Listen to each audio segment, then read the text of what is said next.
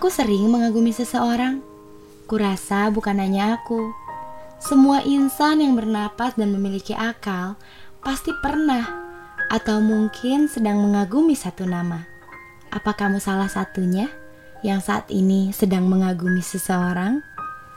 Aku ingat, waktu itu mungkin sekitar akhir 2014. Masa orientasi siswa salah satu sekolah menengah kejuruan di kotaku.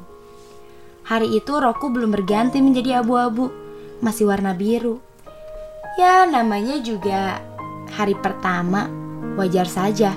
Rambutku saja masih diikat 2. Dan ya, aku masih mendengar teriakan dari kakak kelasku yang bertugas sebagai tata tertib. Pokoknya berisik. Di waktu istirahat, dengan kesal aku meninggalkan aula besar itu. Kalau nggak salah itu sekitar udah mulai menjelang sore. Matahari udah nggak terlalu menerik. Udah teduh. Aku meronggo saku sambil melihat sekitar. Kutarik keluar permen lollipop yang kalau dimakan 3 sama dengan segelas susu. Tapi aku memakannya 1 waktu itu. Soalnya emang lagi nggak pengen minum susu. Apaan sih? Aku intermezzo aja. Ketika angin tiba-tiba bertiup, aku menutup mataku sejenak. Sedikit debu masuk ke mataku. Mereka nyelip-nyelip. Sangat mengganggu. Aku mengedipkan mataku beberapa kali. Dari yang tadinya benar-benar buram, sampai akhirnya udah cukup jelas. Dan saat itulah, pertama aku melihat dia. Namun karena debu-debu yang masuk ke mataku itu, rasanya kali pertama melihat dia menjadi sedikit berkesan.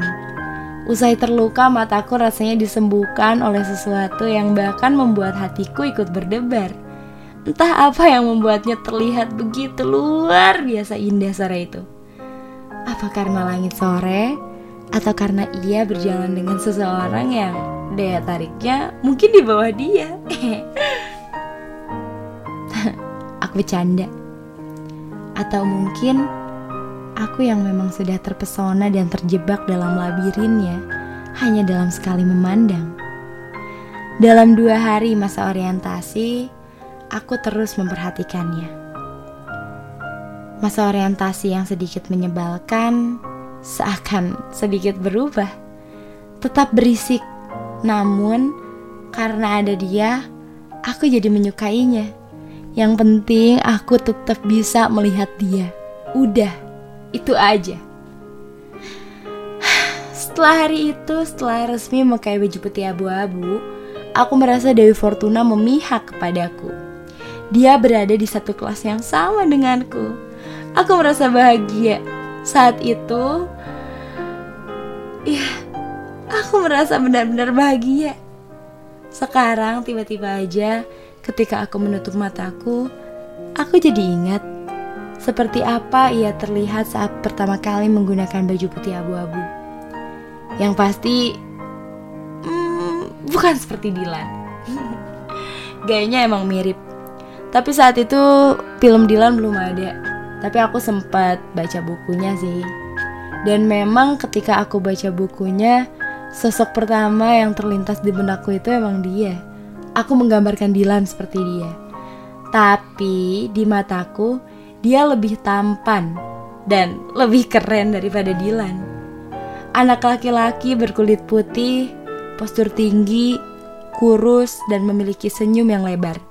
Dia punya tai lalat kecil di mata sebelah kirinya. Itu yang membuat matanya terlihat begitu berbinar ketika dia melihat kemanapun.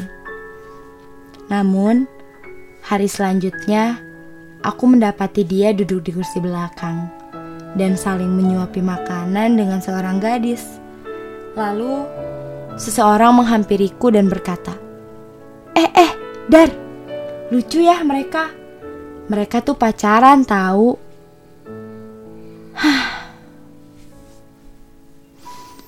Mereka pacaran tahu. Terus, aku harus apa?